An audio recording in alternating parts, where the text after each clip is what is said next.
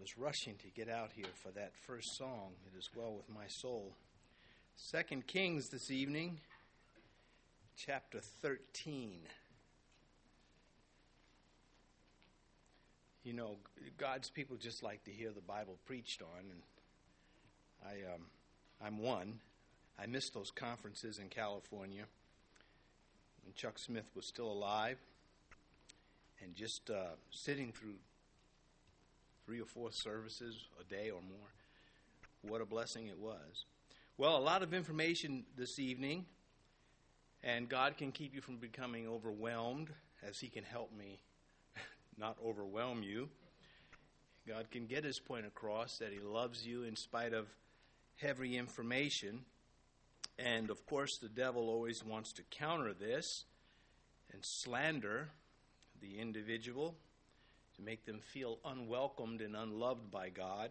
and uh, to me, uh, well, to all of us who believe, we know God is not surprised by our sin and our shortcomings. We are surprised by His willingness to love us still and use us. And rather than get bogged down this evening with the names of the kings, I'll try to concentrate on the events because there are lessons here that await us. The title this evening is Elisha Dies we won't get to that until the second half of what's going on. But now we're going back in time.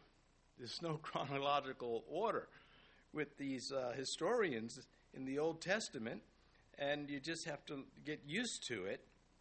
We um, covered the history of, two, of the king and the false queen, the illegitimate queen, in chapters 11 and 12 in Judah. Now we're going back to the north so we look at verse 1.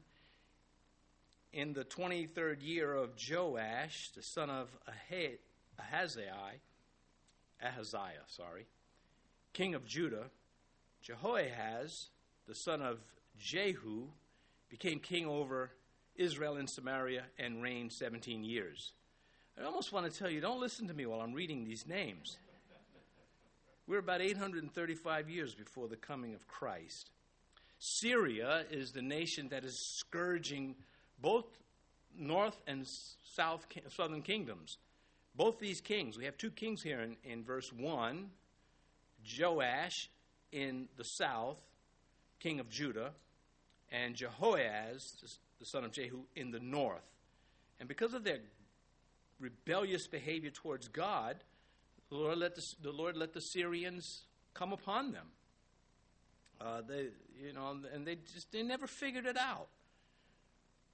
Verse 2, it continues, and he did evil in the sight of Yahweh and followed the sins of Jeroboam the son of Nebat, who had made Israel sin.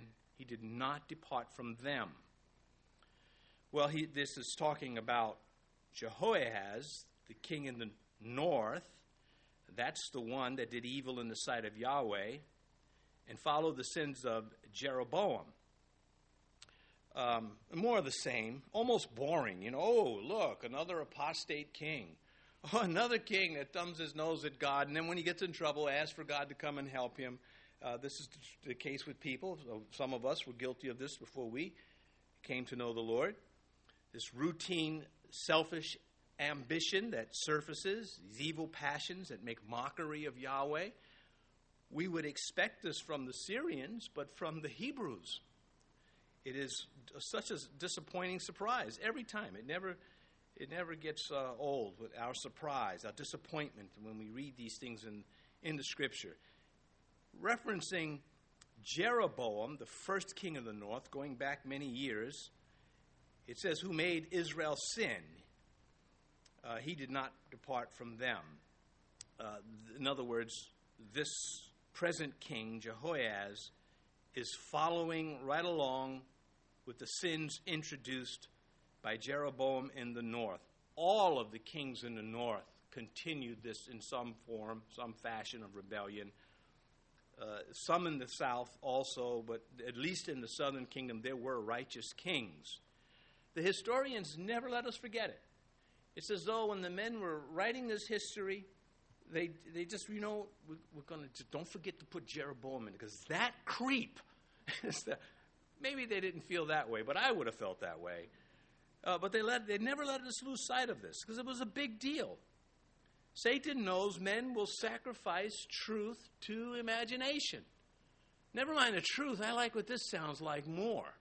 I'd rather make something up. Fiction is more exciting than truth. So the devil says, and so people believe. When you make imagination your God, you kill the ability to reason correctly. Otherwise, intelligent people become irrational when it comes to talking about Christ and the Bible. And a defective imagination will suppose that fiction does sound better than the truth. Who needs reason? If you like it, that's reason enough. Choosing to serve what mankind has created over what the Creator has said Himself.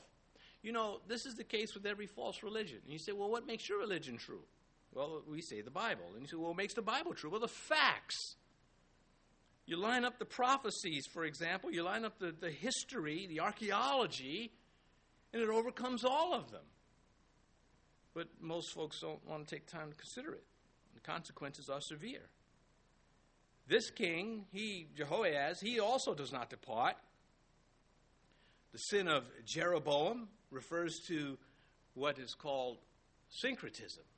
It's a fancy word. I don't care for it, but I want you to not care for it either. And you'll read it in commentaries or you'll hear preachers use it. I, I prefer the word leaven. But that's all it means. You've just mixed into truth junk. You've poisoned the well. And you expect people to drink from that well and enjoy it. This is what syncretism is. This is what Jeroboam did. He took the truth of Yahweh. Yes, Yahweh led you out of Egypt and brought you into the promised land. This is his image, this calf. This is what we're going to worship him through when he strictly forbade them from doing this. And not only did they do it, they got away with it amongst themselves. And this is why the historian says that Jeroboam, the son of Nebat, that made Israel sin. You know, some of the dads are linked right with their evil sons. Judas Iscariot, you know, his father is, you know, is linked with him. Uh, not in every case, but often enough to raise an eyebrow often enough to consider because we know that when we look at the scriptures, God's speaking to us through what has been recorded.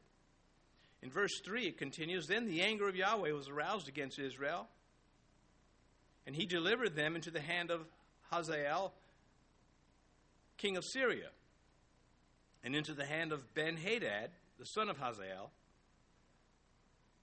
all their days. Well, that's true. While these kings were on the throne, the fighting with Syria just was did not stop. It will eventually, and then it just then then the Assyrians are coming, then the Babylonians are coming, uh, then the Romans will come, and it, it just all because of how they treated God. Uh, and that's not the worst thing that happened to them. The worst thing that happened to those idolaters was death, and then stand before a holy God that said, "Why did you do it when I told you not to do it?" It's a, it's a separating factor. So the anger of the Lord is aroused against Israel for no new reason.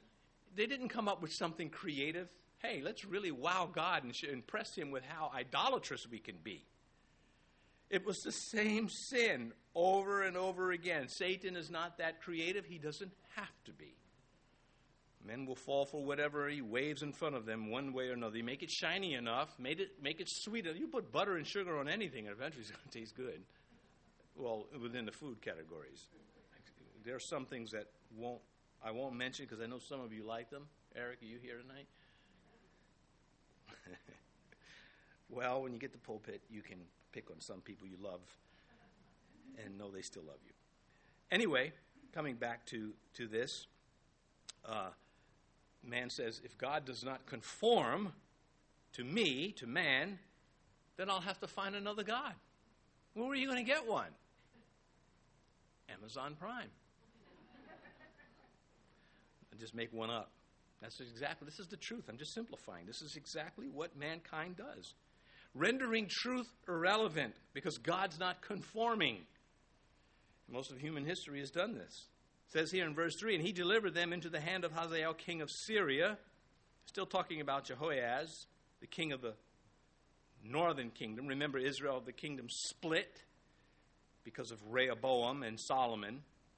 It says here in verse 3 at the bottom, and into the hand of Ben Hadad, the son of Hazael. So Ben Hadad is a title.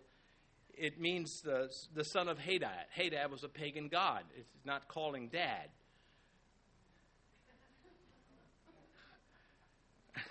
well, it's kind of cute. Some of these names are sentences. Hey, dad. I mean, but anyway, uh, it's a pagan god, and it's showing deference to their, their homemade deities.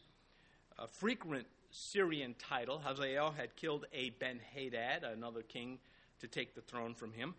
Uh, all their days, uh, this, these conflicts were going on. Blessings were withdrawn by Yahweh as he warned them he would do, resulting in this prolonged period of conflict with Syria and the constant defeats and loss of territory and lives that went with it.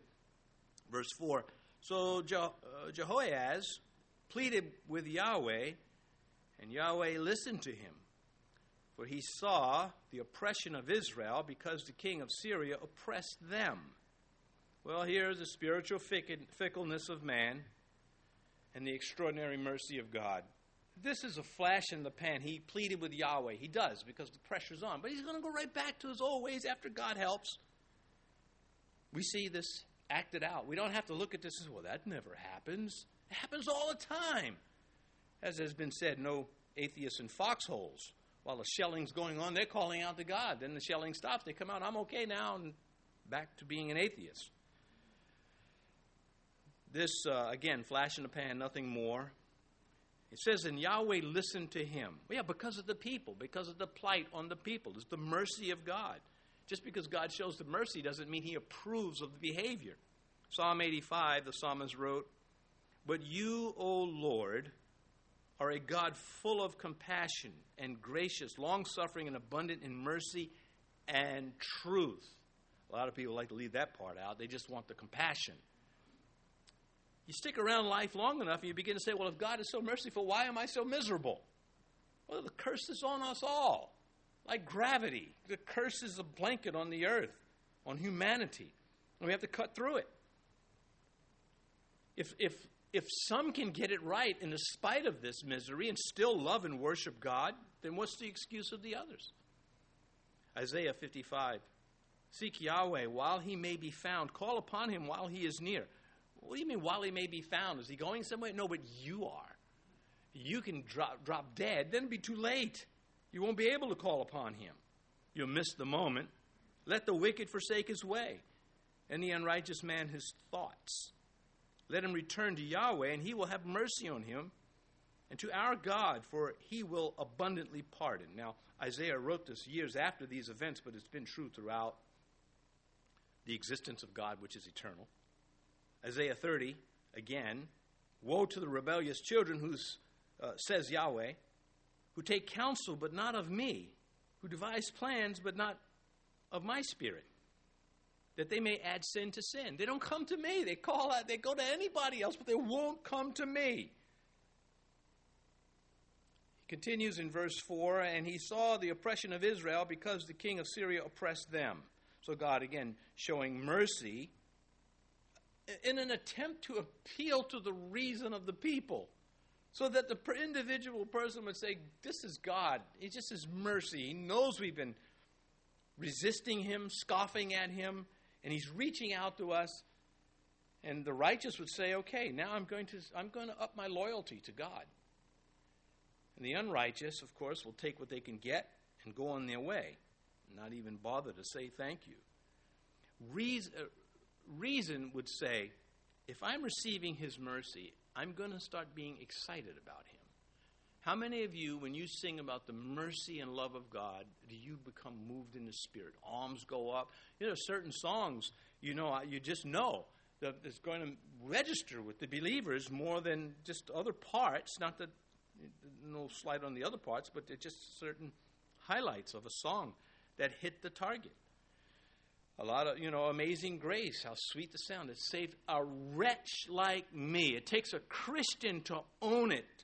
That's what we to say, yeah, from God's perspective, that is what I am. Maybe not from people, from other people, but from God, a holy God, I am wretched because I am a sinner. And yet,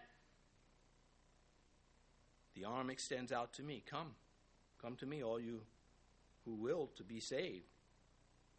Well, many would never give God that satisfaction, deploring His mercy. They just, I'm not going to give Him. You know, I, again, I don't believe in a, that atheists exist. I don't mean to be humorous with it, although I think it is humorous. But if you say, I don't believe God exists, I say, no, I don't believe you believe that. I think you're lying to yourself, and then you're lying to me. The Bible says, the fool has said in his heart, there is no God. You have to be a fool. And you, you, what you're saying actually is you know there is a God and you don't like him. And you're going to get him.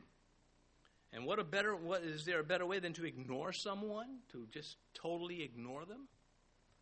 Again, that's what Christ did to Herod. Verse 5, then we haven't even gotten to Elijah's death yet. Speed it up. You're slowing me down.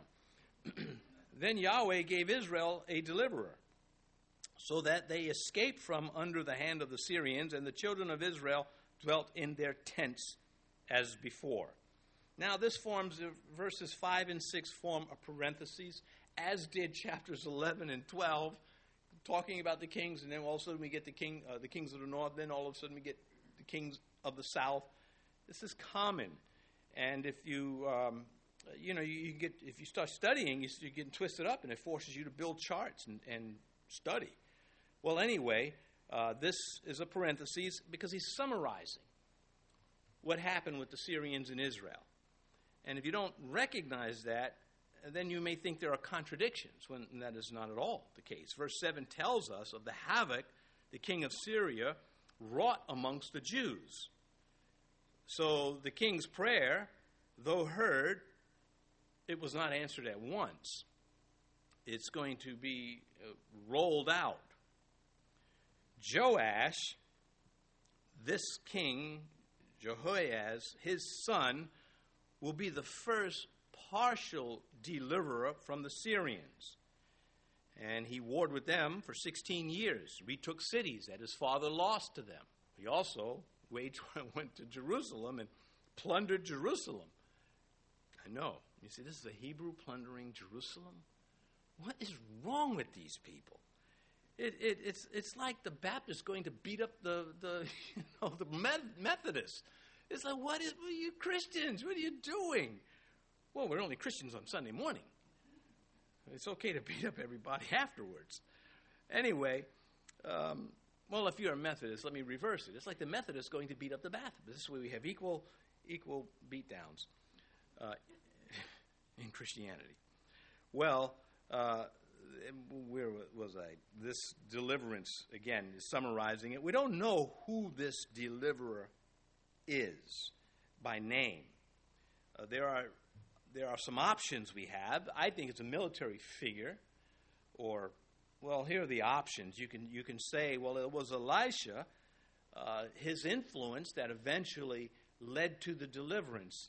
You can say it was the Assyrians because you see the Syrians. You have a, you have the Syrians, then you have the Assyrians because they had to outdo the Syrians. So they put another A, an as in front of theirs. being goofy because it's like, can't you just get more distinct with these things, historians? Well, not the historians. Anyway, let me wind it back some, let uh, unconfuse you. Syria is attacking both the northern and southern kingdom of Israel because of their rebellion against God. In time, the Assyrian Empire, which is to the northeast of Syria, get strong and they become the menace in the area and the, eventually the, the, the power.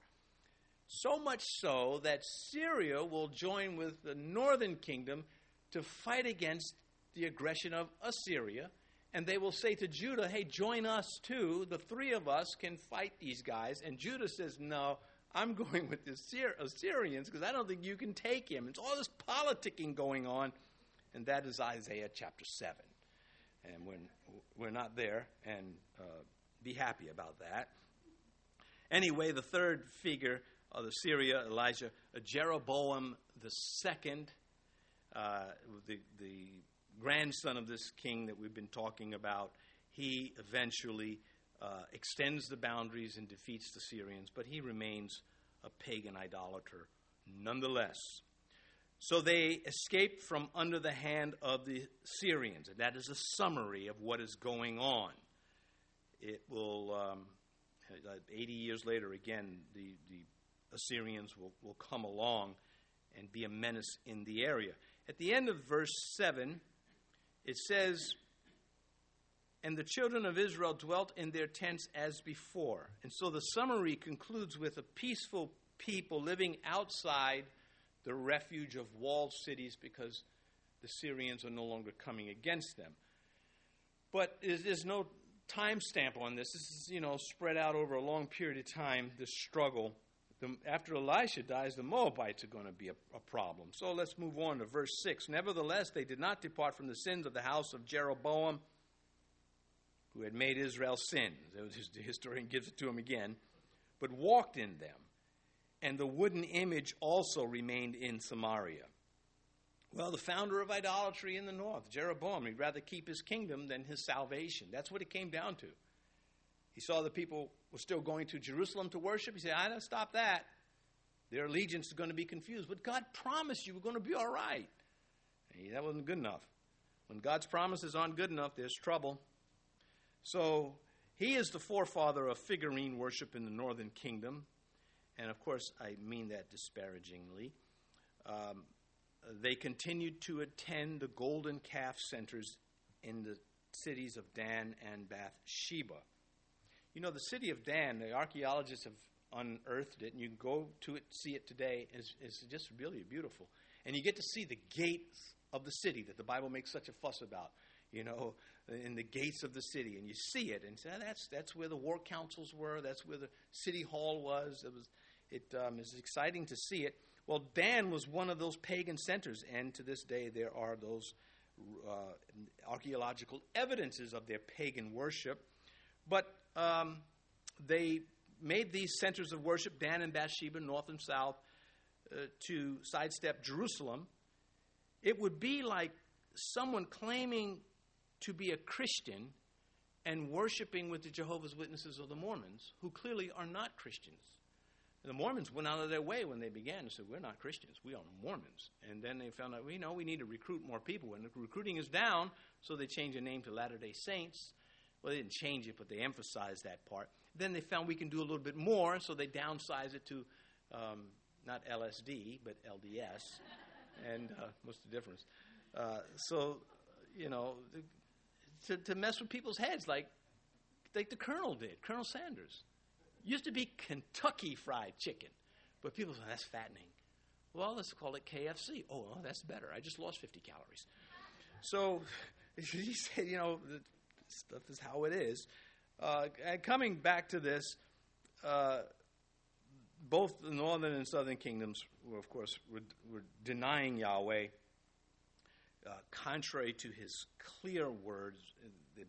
They were blatantly rejecting his revealed truth by saying, These are your gods, when God said, You shall have no images before. Don't go painting pictures of me, thinking I look like that.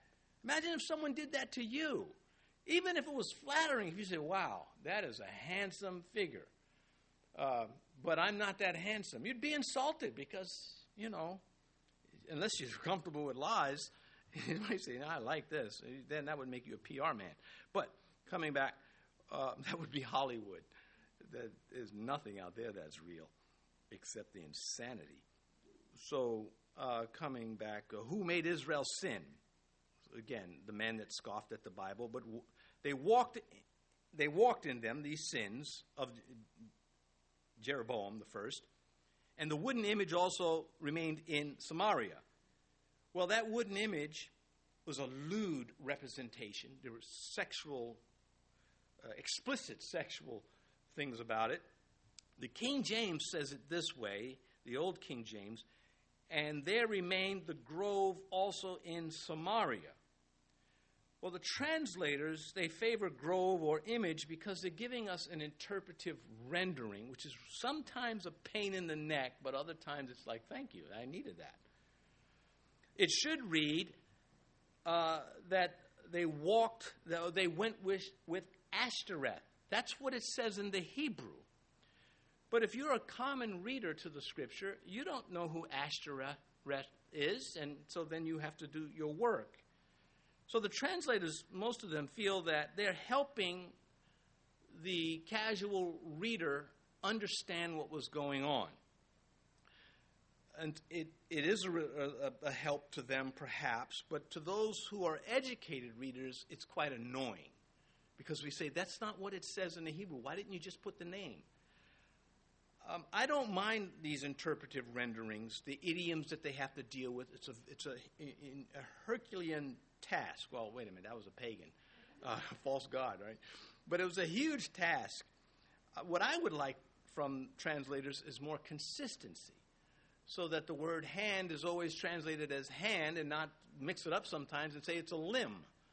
That just sends me to the concordance. So, anyway, it's nothing uh, to fuss about. The truth is all there. None of the truth is lost. These places, there were wooden images there for Ashtoreth. Uh, this, there were groves where these actions were, took place. There's no uh, deception going on. It's a struggle of trying to take a foreign language in a foreign age and make it understandable to an audience who really is unfamiliar with the history. Uh, uh, I don't know that. That uh, one other thing about this. This is one of this is the capital city of the northern kingdom, and they had these centers all over the, the northern kingdom. There were some in Judah too. But it wasn't just at Dan and Beersheba if you wanted calf worship. But if that wasn't your flavor, if you'd like another form of fake gods, then we have these other little centers, like little pit stops on the way. You know, you, you drive around town, you see these little white boxes for, you know, uh, you know, George Washington once w- w- parked here or something like that. It's a historical thing. Well, in Israel, you, you, could, you could sacrifice at, at one of these uh, pit stops along the way. Verse 7 he, uh, For he left. For he left of the army of Jehoahaz only fifty horsemen, ten chariots, ten thousand foot soldiers. For the king of Syria had destroyed them and made them like the dust at thrashing. So again, this is a summary. Verses 6 and 7 are parentheses in the midst of God's deliverance. This is what was going on. They were ultimately delivered, but before then, he stripped down that army. So he, the king had just enough of a military force to maintain order amongst his people, but he could not uh, launch an invasion or protect them from one at that point. Verse 8. Now, the rest of the acts of Jehoahaz and all that he did and his might, are they not written in the book of the Chronicles of the Kings of Israel? And this is a record of the kings of Israel also. This is an additional record he refers to that God felt was not worth keeping. Uh, the, now, the death of this king is uh, recorded here, but he comes back up in chapter 14. So, again, the chronology is going to be sequence all over the place. Verse 9 So Jehoahaz rested with his fathers and they buried him in Samaria, that pagan town. Then Joash, his son, reigned in his place. Nothing to boast about that king. He, he died a Hebrew who lived in opposition to the God of the Hebrews. A sad note, and he's not the only one. Verse 10 In the 37th year of Joash, king of Judah, Jehoash, the son of Jehoahaz, became king over Israel and Samaria and reigned 16 years. Okay, so I said we're not going to get tied up on the names. Suffice it to say this is his son. And there, there, are, there are eight people, eight men named Joash, also extended as Jehoash in the Old Testament. Are you getting this? Because I know you've been waiting for that. There, there is the Joash who was the king in the south at the same time that the king in the north had the same name. Uh, I mean, this is not God's doing. He didn't name these, these people, but this is how it was. And uh, so you, you just have to struggle through it. It might help you to understand even historians struggle through it. Uh, all everybody does. You have to make these charts, and you go back and adjust the charts. How much room you need space to put the scriptural references, so you go back later and look at it and say, "Now, where did I get that? How did I know he was king for 40 years?" And you, you just so you're, you're constantly working if you're a Bible teacher because you want to be able to communicate these things to where not only do the people understand, but it doesn't become a hindrance to God speaking through the message. Verse 13, or verse 11. And he did evil in the sight of Yahweh. He did not depart from all the sins of Jeroboam, son of Nebat, number three, who made Israel sin, but walked in them. So this guy was really had his teeth gritting. He had to use a, uh, a uh, mouth guard to write this. So he didn't grind his teeth so hard that he you know, killed one of them. Uh, had I lived in the northern kingdom at this time, I think I would have tried moving to Judah or, or Egypt or anywhere. But I don't think I would have wanted to stay in the north. The northern Israel is beautiful. Uh, it's just lush and it's just a beautiful place. But they, um, the idolatry soured it. Now we come to verse 12. We got about 20 minutes, 25, 30. Can I get 35, 40 minutes to go? Now, the rest of the acts of Joash and all that he did and his might, which he fought against Amaziah, king of Judah, are they not written in the book of the Chronicles of the Kings of Israel? Well, we want to read all of this so eh, together. I don't want to leave anything out. We can do that when we get to Chronicles chapter 1. Verse 13 So Joash rested with his fathers. Then Jeroboam sat on his throne, and Joash was buried in Samaria with the kings of Israel. So the Jehu dynasty, this goes back to Jehu, the madman of the north. His four sons, he, this is the third one to die. He's got one more Zechariah, then his dynasty is over as prophet, promised by God through the prophets. Um, during Jeroboam the second, then Jeroboam sat on the throne, it says here in verse 13, the prophets Hosea and Amos had their ministries and uh, you can find out what the people of God had to go through with those guys, uh, with that king on the throne. You got to love Amos. Amos was from the south. He, he moves to the north, kind of a reverse of a Yankee, right? And, and he gets up there, and, and they want him to go back to the south. Stop preaching. We don't want to hear it anymore. And a very powerful prophet Amos was.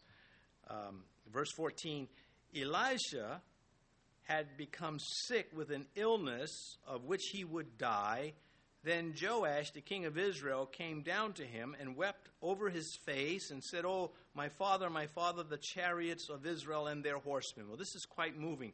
Now, if you don't know who Elisha is, uh, you would have had to have read the preceding chapters to find out that he was a great prophet in, in the north. He was the disciple of the other great prophet, Elijah, who's long gone to heaven. And now Elisha, who's very old, he's in 70s, 80s now, uh, pro- over 50 years of ministry. And uh, we'll get to some of that just briefly. But this is another parenthetical section to kings. It's okay, while we're talking about the kings, let's stop for a moment and let's get back to Elijah. And the, this will be through the, of course, it will resume in the next chapter, this, even at the end of this one. But anyway, um, this is out of sequence because Joash, the king who comes and weeps over him, in verse 13 is already said to have died. So you see, you pick up the parenthesis. A scoffer would come along, that's contradicting. And so you're contradicting and irritating. And that shirt doesn't go with those pants. So, anyway, uh, it is unbiblical. It is flat out unbiblical to assign sickness and death to a lack of faith. You just don't have enough faith. Well, I hope I have enough energy to go upside your head if you say that to me again. Uh, no, that's not true. We Christians can only fantasize about that. and we're not supposed to do that either. I love you, brother. Uh, anyway, Dave Hunt. I have a quote here. I don't think I quote Dave Hunt enough. He too is with the Lord. Sure, it'd be nice if God sent another Dave Hunt who could so articulate and meticulous research the truths of Christianity against so much blubbering that's going out, blabbering. Dave Hunt says to say that failure to be healed results from too little prayer and fasting is false. That teaching implies that we can cause God to do whatever we pray for if we pray and fast long and hard enough. In other words, that we can impose our will upon Him. What about God's will?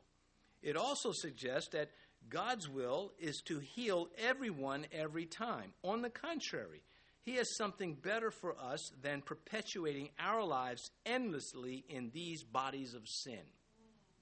I could have said it better, but I opted to let Dave have a little of the limelight. Uh, actually, he's just a, a, an amazing brother, um, and I'm glad to have lived in a time where God used him. Again, men will sacrifice reason for imagination. And we have these people going around in Christianity uh, preaching that, you know, God wants you healed, God wants you rich. Uh, I, whether they know what they're talking about or not is irrelevant. It's a lie, and there's no excuse for it because the Bible does not teach these things. This is the great prophet Elijah, and he gets sick and he's going to die. He's terminally ill at this point in his ministry that again is over half a century. Now, how do we get this, these dates? Well, we would determine them by the amount of time we're told the kings reigned. Ahab reigned 22 years, and we know Elisha was ministering uh, towards the end of Ahab's life. Ahaziah for two years, Jeroboam for 12, Jehu for 28, Jehoaz for 17, Joash for 16. And he ministered within all of his six different kings. And that's how we, we get an idea of how old he was. Plus, he goes, he's balding. He's bald by the time he enters the ministry. If he's just starting to lose it, he's probably in his late 20s or something. And, and so you get an idea of where, where it was. Anyway, he continues to prophesy while terminally ill. In fact, when he dies, after he's dead, his bones will even minister his body. And we'll come to that in a little bit. Uh, this is just such an, uh, an ageless ministry.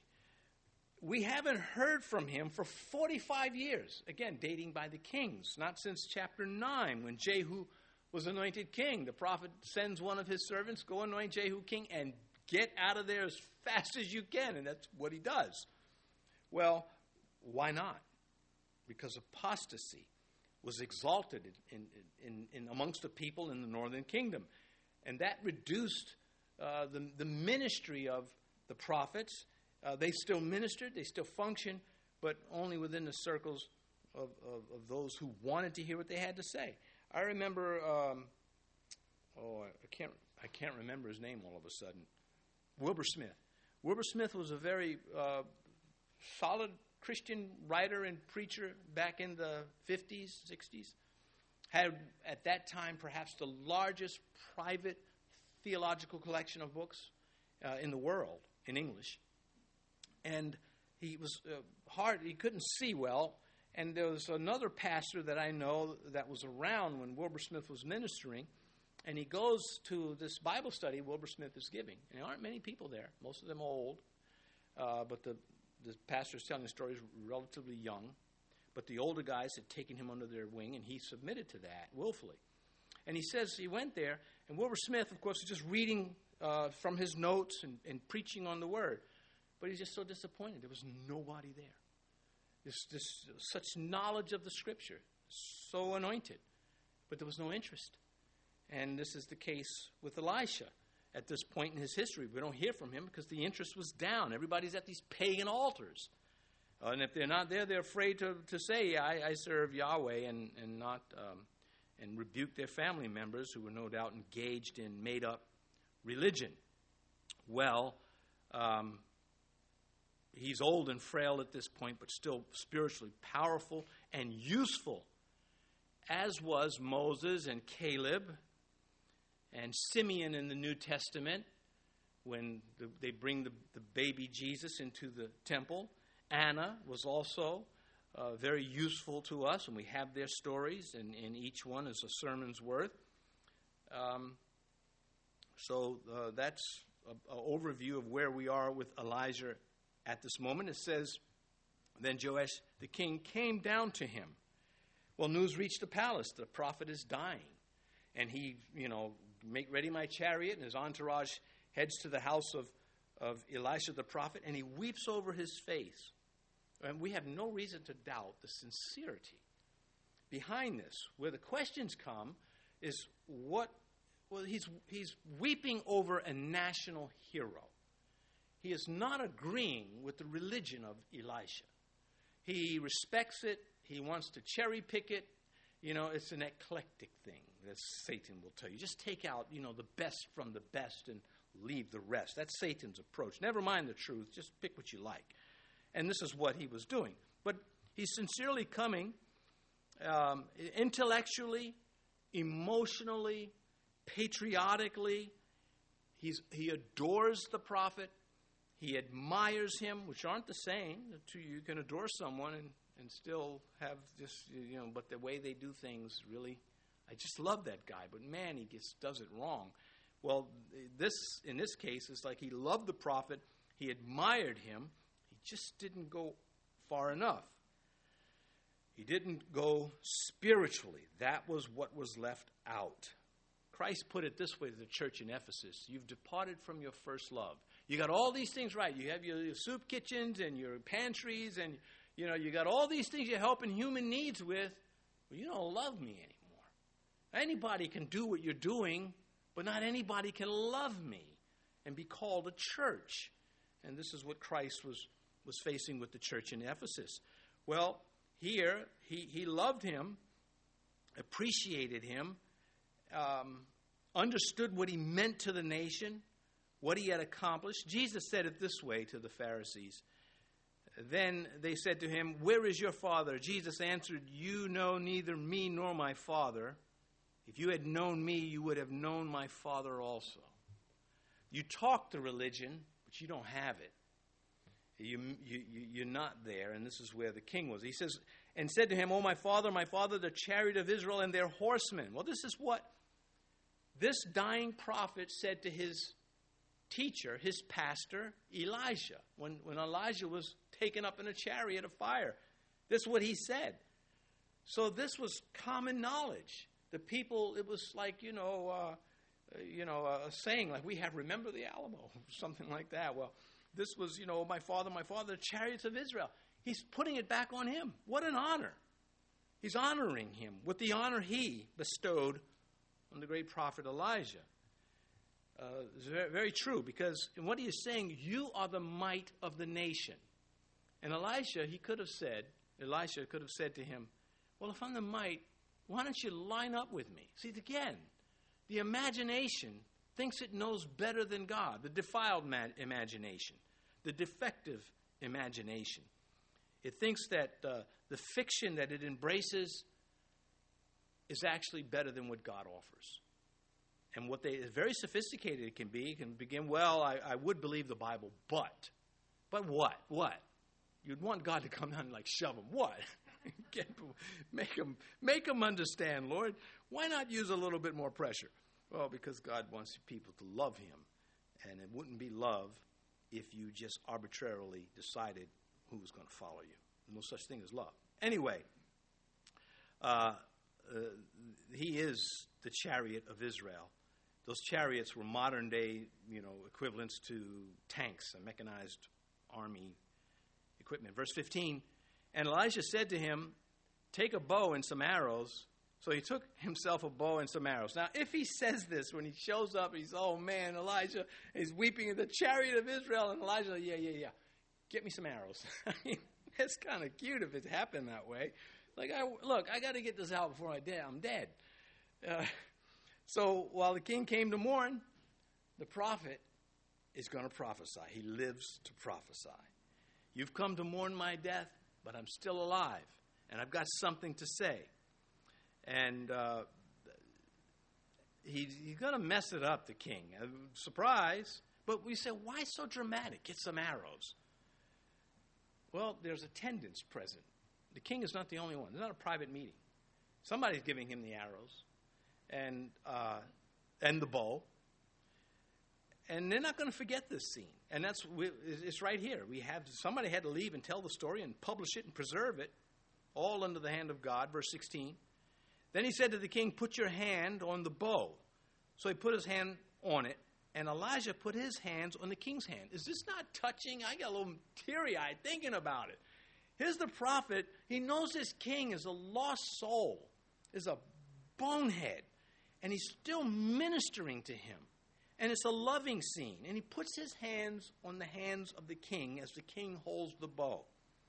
Because Elijah sees more than the king, he sees the nation, he sees the people. And this direct contact it indicates the presence and the strength of God made available to this king, as with us. It goes all the way back to Joseph. Joseph's father, in blessing him, said this about him. He said, The archers have sorely sought him. The assassins have tried to take my boy out. But his bow remained in strength, Genesis 49, verse 24. And the arms of his hands were made strong by the hands of the mighty God of Jacob. See, this is the kind of stuff that makes us adore God, makes us want Bible study, makes us want to share Christ with somebody, and why we feel so bad when we fail. And yet there's this loving God that says, I understand, I know, you're all messed up. I told you that from the beginning. You're so messed up, I had to die to get you back. That's how messed up you are. And we say, Thank you. And he says, Yeah, no problem. Verse 17. And he does. God says he shall see the travail of his soul and be satisfied. He sees the cross, he sees the suffering, he says it's worth it. For if you're going to love me, I'll do it again. Kind of a sentiment. Verse 17. And he said, Open the east window, the prophet telling the king. And he opened it. Then Elisha said, Shoot. You know, Elijah can't get up, evidently. And he shot, and he said, The arrow of Yahweh's deliverance and the arrow of deliverance from Syria, for you must strike the Syrians at Aphek till you have destroyed them. Remember, these Assyrians, they were madmen. They're killing people. This is not just like, oh, it's them versus us. Eastward, towards the land that Hazael had already conquered and taken territory, Elisha says, pull the trigger. He's in command. He's telling the king what to do. The king's taking orders from the man of God. And he said, The arrow of the Lord, the Lord's deliverance, and the arrow of deliverance from Syria. You must strike the Syrians at Aphek till you have destroyed them. So he's making, he's driving this point home. God's might to completion. He doesn't want him tinkering with the enemy. He wants to get this done. Verse 18.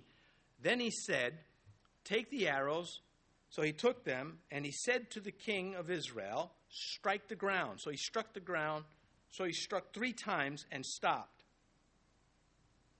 Well, he just told the king, you, you need to just do this to completion, to destroy these people. You must strike the Assyrians at Aphek till you have destroyed them. There's an absence of passion here.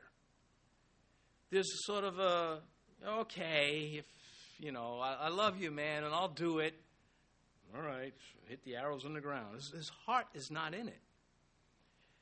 Um, what would you do if, if you had a chance to be around such a great figure as the prophet Elijah and he says, I want you to I want you to hit that punching bag. I would beat that punching bag up so bad. It would, till I you had to, oh, I can't go anymore. Uh, that's what's missing here. He's saying, Show me what you would do to the Assyrians if you could with these arrows.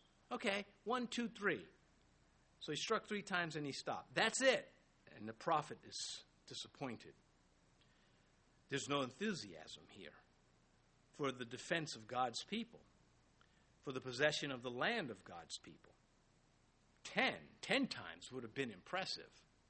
Seven at least, a number of completion. This is low grade zeal and it brought less than an impressive victory. And I read this as a Christian and trying to serve God, and I do not want to have low grade zeal. I've been around enough to know that when the moods are against me, that I have to fight them. I have to roll sometimes into the wind. The wind's not always behind me. And if I have enough zeal in my heart, I'm going to keep going. But if I'm nonchalant, eh, maybe I'll just go do something else. Maybe I'll just retire. Well, I'm still a young man compared to Methuselah. Verse 19. And the man of God was angry with him and said, You should have struck five or six times. Then you would have struck Syria till you had destroyed it. But now you will strike Syria only three times because he's spiritually out of touch. This is what happens. This is the, the dying anger of a righteous prophet. Like you were there, you should have known this. And he said, You have struck. Uh, you should have struck five or six times. You should have cut loose on this. I wanted to see your disdain for what's happening to your kingdom. Imagine a pastor getting in the pulpit. The Lord is my shepherd; I shall not want. He makes me. I mean, just sort of a monotone. I mean, some some some. And I have. There have been some people that are good book writers. They shouldn't be around pulpits. Some of them are, can do both. A Warren Wiersbe can do both. But there are others that, man, that guy was so boring. I, I was trying not to fall asleep. Now, I've never put anybody to sleep myself. That almost was a deal breaker, Lord. I don't want to go preaching, people sleep, sitting there sleeping. I've been up all night studying, and the Lord said, Yeah, anyway. And coming back to this, uh, then you would have struck Israel till you destroyed it. So this half-hearted warfare, and the prophet identifies it. And the king does not object. He knows he's busted. Mediocre ministry does not help. It hurts people. If you serve in the church, serve. I mean, serve. You're serving the Lord God. You're, you're God. Um, I'm sing. You know, if there's nobody around, sing while you serve. I mean, get in the spirit. There must be a degree of enthusiasm in God's work, especially over critical appointments. How unlike David? David showed us how. Psalm 18 You have also given me the necks of my enemies, so that I destroyed those who hated me. But now you will strike Syria only three times, and we'll see that come up at the end. Nevertheless, I have this against you you have left your first love. Well, verse 20. Then Elisha died, and they buried him and the raiding bands from Moab invaded the land in the spring of the year. So it's not by accident that his death is attached to more complications in the land, more attacks. Um, the, the chariot of Israel. You remember Elisha prayed that the Lord would open the eyes of his servant to see that the chariots of the Lord were, were more than the enemy. And and now that's that's just all going away. Verse 21. So it was when they were burying a man, suddenly they spied a band of raiders, and they put the man in the tomb of Elisha. And when the man was let down and touched the bones of Elijah, he revived and stood on his feet. So here they are. Uh, this, is not, this is a divine statement. It is not magic. This, God is using this moment. Uh, apparently, without such miracles at this time, Israel would not have survived as a people, and that's why they're here. Bones are figurative. Uh, it's not literal. He didn't decay, and there's his skeletal remains. The Jews did not embalm. They washed and they, they entombed or they buried. And uh, they're having this interment. The mourners see that the Moabites are coming. They got to hurry up and do something with the body. They have enough time and space. So they said, well, look, just put him here. I mean, and open the lid or however it was, and they, they lower the man uh, on top of Elijah or next to him, and he touches, he makes contact, and he comes to life. Um, they recognized likely immediately what was going on. They knew this was the prophet's tomb. Um, I, I, mean, it would be kind of spooky today to see something like this. But uh, that's what happened. It informed the nation that though the prophet was gone, Yahweh was still amongst them.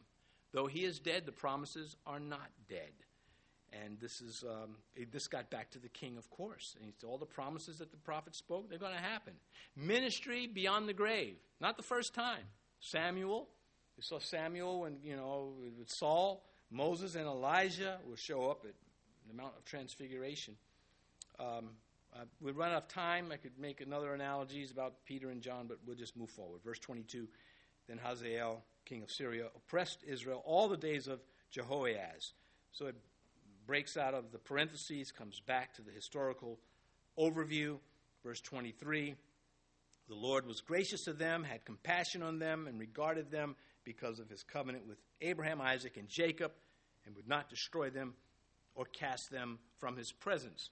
So this is an anointed uh, comment on the events. This is the second time, and only twice in First and Second Kings, are the patriarchs Abraham, Isaac, and Jacob mentioned. We now look at verse 24. Now Hazael, king of Syria, died.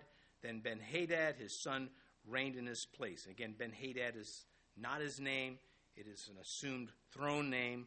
Um, if you've been watching anything with the Queen of England, you see that they're, man, they just, there's so many rules and, and traditions and regulations. I, I don't see how they can keep up.